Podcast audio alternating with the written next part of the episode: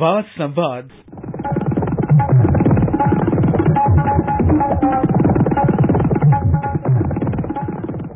SM gold के श्रोताओं, इस कार्यक्रम में आज प्रस्तुत हैं भारत में बाघों का संरक्षण, दशा और दिशा पर चर्चा। इसमें भाग ले रहे हैं राष्ट्रीय बाघ संरक्षण प्राधिकरण से डॉ. अनूप कुमार नायक और पत्रकार चेतन चौहान। कल प्रधानमंत्री श्री नरेंद्र मोदी जी ने एनटीसीए टाइगर एस्टिमेशन की रिपोर्ट रिलीज की, जिसके हिसाब से भारत में 2018 में 2,959 टाइगर थे, जो 2014 में 2,226 थे। इसमें 33% की बढ़ोतरी हुई है। नायक जी, पहला प्रश्न आता है कि इम्प्रेसिव फिगर है। अगर देखा जाए कि ग्लोबल टाइगर फोरम ने जो हमें कहा था कि 2022 में हमें जो टारगेट मीट करना है लगभग 3,000 का, वो हमने 2018 में अचीव किया है, तो इसके मुख्य कारण क्या है कि टाइगर नंबर जो इतना बड़ा है देश में पिछले 4 सालों में? प्रोजेक्ट टाइगर हमारा भारतवर्ष में 1973 में शुरू किया गया था विद ओनली 9 टाइगर रिजर्व। अभी आप अगर देखेंगे तो हमारे पास 50 टाइगर रिजर्व्स है। Almost 73,000 square kilometre of forest area ये कवर कर रहा है। एंड ये जो प्रोजेक्ट टाइगर बनाया गया था, इसका एक मुद्दा था to ensure a viable population of tigers in India. 2006 में वाइल्ड लाइफ प्रोटेक्शन एक्ट के अमेंडमेंट्स आया, इसके हिसाब से एनटीसीए बन गया। एक्चुअली जो प्रोजेक्ट टाइगर है, टाइगर का जो प्रिंसिपल हम अडॉप्ट कर रहे हैं कंजर्वेशन के लिए, वो एक यूनिक कंजर्वेशन मॉडल है, वो इकोसिस्टम मॉडल। वहाँ एक कोर एरिया होता है जहाँ पूरा इन्वॉल्वेट किया जाता है। Absolutely man doesn't have any role to play, that is absolutely for wild animals, tigers. वो ब्रीडिंग एरिया है और इसके बाद बफर एरिया होता है, दैट इज फॉर को अकरेंस, मनुष्य भी रहेंगे, वाइल्ड लाइफ भी रहेंगे। और इसके बाद बहुत इम्पोर्टेंट है वो है कॉरिडोर्स। वन सोर्स एरिया को दूसरे सोर्स एरिया को लिंक करने के लिए जो कॉरिडोर होता है उसका भी मैनेजमेंट करते हैं। सो ये इकोसिस्टम लेवल ऑफ जो मॉडल है ये बहुत अच्छी तरह से help in the and the revival of the tiger population in a very large number. तो इसमें भी NTCA is a central regulatory body, statutory body. उन्हें जो टाइगर कंजर्वेशन प्लान होता है, जो टाइगर रिजर्व एक बन गया, मतलब ये टाइगर कंजर्वेशन प्लान उनको बनना पड़ेगा, इट इज मैंडेटरी। ये टाइगर कंजर्वेशन प्लान में कोर प्लान होगा, बफर प्लान होगा, एक जोनिंग प्लान होगा। इससे we also take care of the entire ecosystem, as a result of which this particular model has worked well and we have more than 75% of the global tiger population in the world right now. 3,000 के करीब हमारे पास tigers हैं। इतने ज्यादा tigers दुनिया के actually world has got about 13 राष्ट्र हैं जहां टाइगर मिलते हैं, उनमें से इंडिया एक ही राष्ट्र है जहां 75% से ज्यादा टाइगर मिलते हैं। So it's a great occasion for all of us. श्रोताओं को बताना चाहूंगा कि ये जो टाइगर एस्टिमेशन था, ये विश्व की सबसे बड़ी एक्सरसाइज है किसी भी जानवर की संख्या क्या है उसका एक एस्टिमेशन करने के लिए। जैसे कि 2018 में 3,81,400 किलोमीटर का सर्वे किया गया, उसमें 26,838 कैमरा ट्रैप लगाए गए और इन कैमरा ट्रैप्स ने 1,21,337 स्क्वायर किलोमीटर कवर किया। और इसका फायदा ये हुआ कि एनटीसीए स्टेट फॉरेस्ट डिपार्टमेंट के पास ये 3 करोड़ के आसपास वाइल्ड लाइफ फोटोग्राफ्स आए, जिसमें से 2,500 के आसपास यूनिक टाइगर के थे, जो एक बहुत बड़ी अचीवमेंट मैं मानता हूं, क्योंकि आपके पास एक डेटाबेस बना है जो ये 3,000 में से 2,200 टाइगर का डेटाबेस है और इसमें 5,93,000 दिन मैनडे का एफर्ट था, जो एक बहुत बड़ा एफर्ट है। इसमें कोऑर्डिनेशन का भी एक बहुत बड़ा रोल आता है, एनटीसीए का, पूरा वाइल्ड लाइफ इंस्टीट्यूट का भी एक बहुत बड़ा रोल है। तो ये किस तरह से कोऑर्डिनेट किया जाता है और किस तरह से ये संभव होता है, इसके बारे में श्रोताओं को कुछ बताएंगे। ये जो सर्वे है ये one of the largest wild life survey in the world. इतना बड़ा सर्वे किसी जगह अभी तक हुआ नहीं है। और ये एक्चुअली ये एनटीसीए का एक ही मामला नहीं है। NTCA in collaboration with wild life institute of India, state forest department के सारे लोग, हमारा जो है national conservation partner WWF, WTI, ऐसे भी एनजीओज भी हमने उनका भी कोऑपरेशन हमने लोड़े थे। ये सब मिलकर पॉसिबल हुआ है। ये 1 साल 6 महीना लगा। It's such a huge exercise, so much of data were generated because of all concern. NTCA तो कोऑर्डिनेटिंग एजेंसी था। हमने पहले से बहुत सारे मीटिंग किए, कैपेसिटी बिल्डिंग किए, ट्रेनिंग ऑफ ट्रेनर्स किए, देन फील्ड को जाकर भी जो रिसर्चर्स को भी रखे, रिसर्चर्स भी जाकर फील्ड में भी ये सब कोऑर्डिनेट किए। और पहली बार जो एंड्रॉयड बेस्ड एप्लीकेशन जो m-stripes बोलते हैं, इसी के माध्यम से जो डाटा कलेक्शन हुआ, ये डाटा कलेक्शन कभी नहीं हुआ था। जो डेटा जियो कोऑर्डिनेट्स टाइगर का साइंस का ये पहली बार एंड्रॉयड एप्लीकेशन माध्यम से हमने कलेक्ट किया। So this data is absolutely correct, precision भी बहुत ज्यादा है।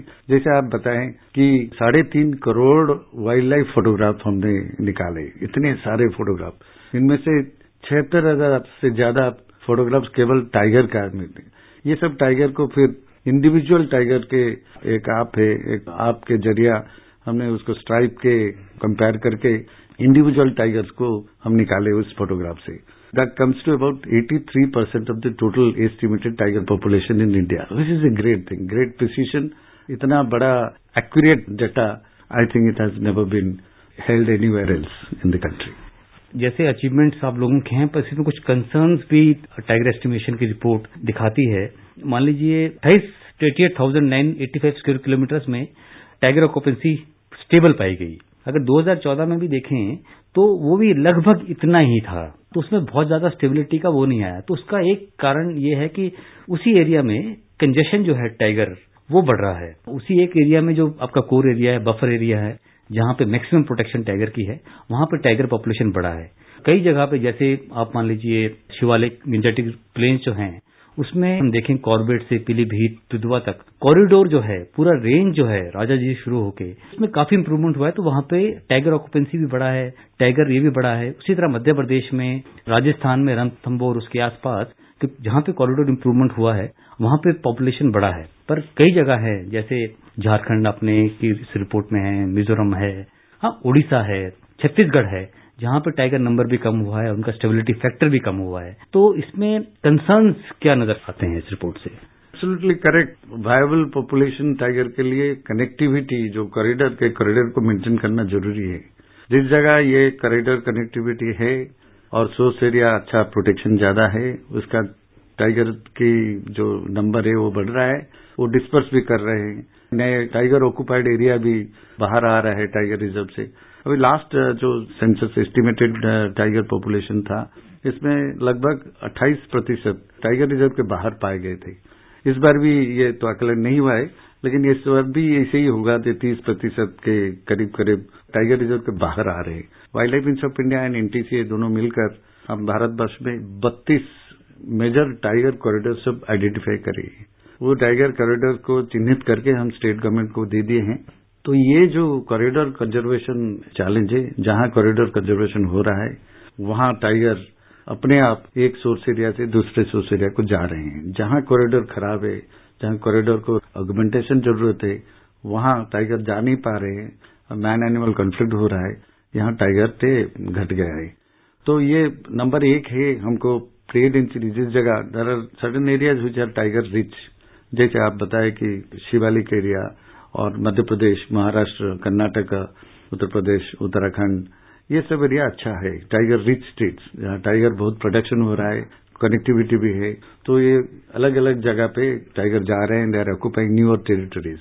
लेकिन जो आप बताए कि उड़ीसा, झारखंड के north Bengal, north eastern states, वहां इतना, because management is needs to improve, management इतना अच्छा नहीं है।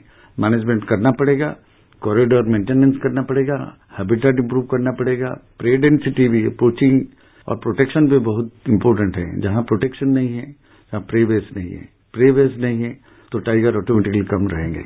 So that is also one more factor apart from connectivity, it is also necessary to increase the protection of the tiger reserve and source areas. मान लीजिए आगे का एक initiative जो बताया गया है उसमें है कि हमें आने वाले सालों में जैसे कॉर्बेट है, पीलीभीत है, उसका लिंकेज नेपाल के साथ है, सुंदरवन कुछ भारत में है, मैक्सिमम बांग्लादेश में है, उसी तरह म्यांमार में भी है। तो किस तरह से आप जो भारत के आसपास के नेबरिंग कंट्रीज है उनके साथ कोलैबोरेटिव एफर्ट करके टाइगर पॉपुलेशन इंप्रूव करने की कोशिश करेंगे? हिंदुस्तान सारे विश्व का टाइगर कंजर्वेशन में लीडर है, इसके 75% से भी ज्यादा टाइगर है उनके पास। Actually India has already taken a lead. ये जो एमओयू, मेमोरेंडम ऑफ अंडरस्टैंडिंग, हमने ऑलरेडी साइन करके रखे हैं, वो चाइना, बांग्लादेश और रशिया के साथ already MOU has been sign. और ये जो एमओयू विथ ग्वाटेमाला है, एक जो दूर है, जगुआर है, वहां टाइगर नहीं है, लेकिन जगुआर कंजर्वेशन के लिए उन्होंने हमारा मदद मांगा है, वो भी एक एमओयू पाइपलाइन है, म्यांमार के साथ भी वो पाइपलाइन पे, नेपाल के साथ ऑलमोस्ट रेडी है, वो हम अभी साइन करने वाले हैं, बांग्लादेश के साथ ऑलरेडी है, सुंदरवन टाइगर्स की कंजर्वेशन के लिए हम दोनों मिलकर काम कर रहे हैं। 2015-16 में हम दोनों मिलकर उनका भी टाइगर, हमारे भी टाइगर एस्टिमेशन किए थे, उससे पता चला कि सुंदरबन में 180 के करीब टोटल टाइगर है, उधर 180 ऐसे ही रह रहे हैं। ऐसे इंडोर नेपाल का भी हमारा चल रहा है bilateral cooperation. It's very important to know the landscape, so landscape conservation is important, क्योंकि वो जो बाघ है वो बाघ कभी उस तरफ रहता है कभी इस तरफ आ जाता है, सो दोनों मिलकर इंटायर लैंडस्केप को कंजर्वेशन करेंगे, इसीलिए तो हम ये मेमोरेंडम ऑफ अंडरस्टैंडिंग कर रहे हैं और चला रहे हैं। हमारे पास लगभग 3000 टाइगर हैं, तो आने वाले सालों में एनटीसीए का, एनवायरमेंट मिनिस्ट्री का, स्टेट फॉरेस्ट डेवलपमेंट का फोकस क्या रहेगा? हैबिटेट इम्प्रूवमेंट, कॉरिडोर इम्प्रूवमेंट, और काफी रिजर्व में अभी भी काफी गांव हैं, उनको रिलोकेट करने की बात बहुत सालों से चल रही है। 2005-06 में जब एनटीसीए फॉर्म हुआ था तब से वो बात चल रही है, लेकिन बहुत ज्यादा गांव रिलोकेट नहीं हो पाए, काफी कारण है, पैसे की कमी है, कुछ जगह रेजिस्टेंस है, कॉम्पनसेशन इंक्रीज नहीं हुआ है। आगे आने वाले सालों में आप किस तरह का conservation effort, ecological tiger protection effort देखेंगे हम? पहला चीज ये है कि core has to be invalid, इसलिए रिलोकेशन प्रोग्राम सब रखे हैं, लेकिन रिलोकेशन प्रोग्राम हमारा प्रिंसिपल ये है कि वॉलंटरी, जब तक गांव लोग नहीं चाहेंगे वो नहीं आएंगे, तो वॉलंटरी रिलोकेशन प्रोग्राम चल रहा है, इसके लिए भी पैसा भी आजकल बहुत अच्छा दे रहे हैं गवर्नमेंट ऑफ इंडिया, वो चल रहा है, वो चलेगा भी आगे। लेकिन एट द सेम टाइम जैसे बताया कि there are certain areas which are tiger rich areas, जहां टाइगर डेंसिटी बहुत अच्छा है, कॉरिडोर ठीक है, वो डिस्पर्स कर रहे हैं, and there are certain areas which are tiger deficient, tiger density बहुत लो है, बिकॉज प्रे डेंसिटी भी लो है, मैनेजमेंट इतना अच्छा नहीं है, कॉरिडोर कनेक्टिविटी भी अच्छा नहीं है। हमारा फोकस आगे रहेगा कि ये जो कॉरिडोर जहां अच्छा नहीं है उसको अच्छा बनाए, कॉरिडोर कनेक्टिविटी अगर रहेगा तो टाइगर ऑटोमेटिकली जिस तरह से बढ़ रहे हैं वो आहिस्ता आहिस्ता जो टाइगर डेफिशिएंट एरिया को कवर कर लेंगे उसकी जगह जाकर रह जाएंगे। लेकिन इससे पहले ये सब टाइगर डेफिशिएंट एरिया में मैनेजमेंट बढ़ाना पड़ेगा, हैबिटेट अच्छा करना पड़ेगा, प्रे डेंसिटी बढ़ाना पड़ेगा, प्रोटेक्शन भी बहुत बढ़ाना पड़ेगा। Apart from this relocation programme तो जारी रहेगा, क्योंकि core area is very much essential for breeding purposes. जैसे आपने रिपोर्ट में भी कहा कि रिलोकेशन, जैसे पलामू टाइगर रिजर्व है, दंपा है, यहाँ पे टाइगर नहीं मिले हैं, तो इसमें बात उड़ीसा में सतकोसिया है जहाँ पे शायद 1 या 2 टाइगर हैं, तो वहां पे रिलोकेशन की भी आपने बात की है। तो इंटरस्टेट रिलोकेशन जो पहली बार भारत में हुआ मध्य प्रदेश से सतकोसिया उड़ीसा में, वो सफल नहीं रहा, तो अगर इस तरह का इंटरस्टेट रिलोकेशन आप आगे करेंगे या उनमें टाइगर भेजेंगे तो किस तरह की सावधानियां बरतने की जरूरत है? देखिए, हमारा एक्चुअली एनटीसीए का एक स्टैंडर्ड ऑपरेटिंग प्रोसीजर है, इसको बोलते हैं एक्टिव मैनेजमेंट।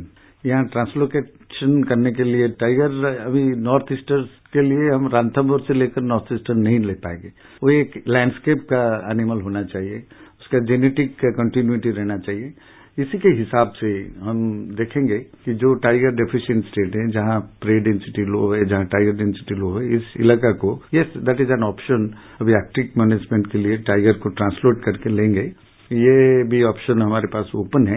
लेकिन इसके लिए सबसे महत्वपूर्ण चीज ये है कि हमको जिस जगह टाइगर जाएगा वो टाइगर, उसका हैबिटेट ठीक होना चाहिए, इसका प्रे डेंसिटी ठीक होना चाहिए, उसका प्रोटेक्शन मैकेनिज्म पहला होना चाहिए। अगर ये नहीं होगा तो प्रॉब्लम सतकोसिया जैसे होगा। बहुत बहुत शुक्रिया नायक साहब। अभी आप भारत में बाघों का संरक्षण, दशा और दिशा पर चर्चा सुन रहे थे। इसमें भाग ले रहे थे राष्ट्रीय बाघ संरक्षण प्राधिकरण से डॉ. अनूप कुमार नायक और पत्रकार चेतन चौहान। इस कार्यक्रम के संबंध में अपनी प्रतिक्रिया आप हमें ईमेल कर सकते हैं, पता है airnsdtalks@gmail.com। ये कार्यक्रम फिर से सुनने के लिए लॉग ऑन करें हमारी वेबसाइट newsonair.com। अगले हफ्ते इसी दिन इसी समय हम एक और मुद्दे के साथ उपस्थित होंगे, तब तक के लिए हमें आज्ञा दीजिए। नमस्कार।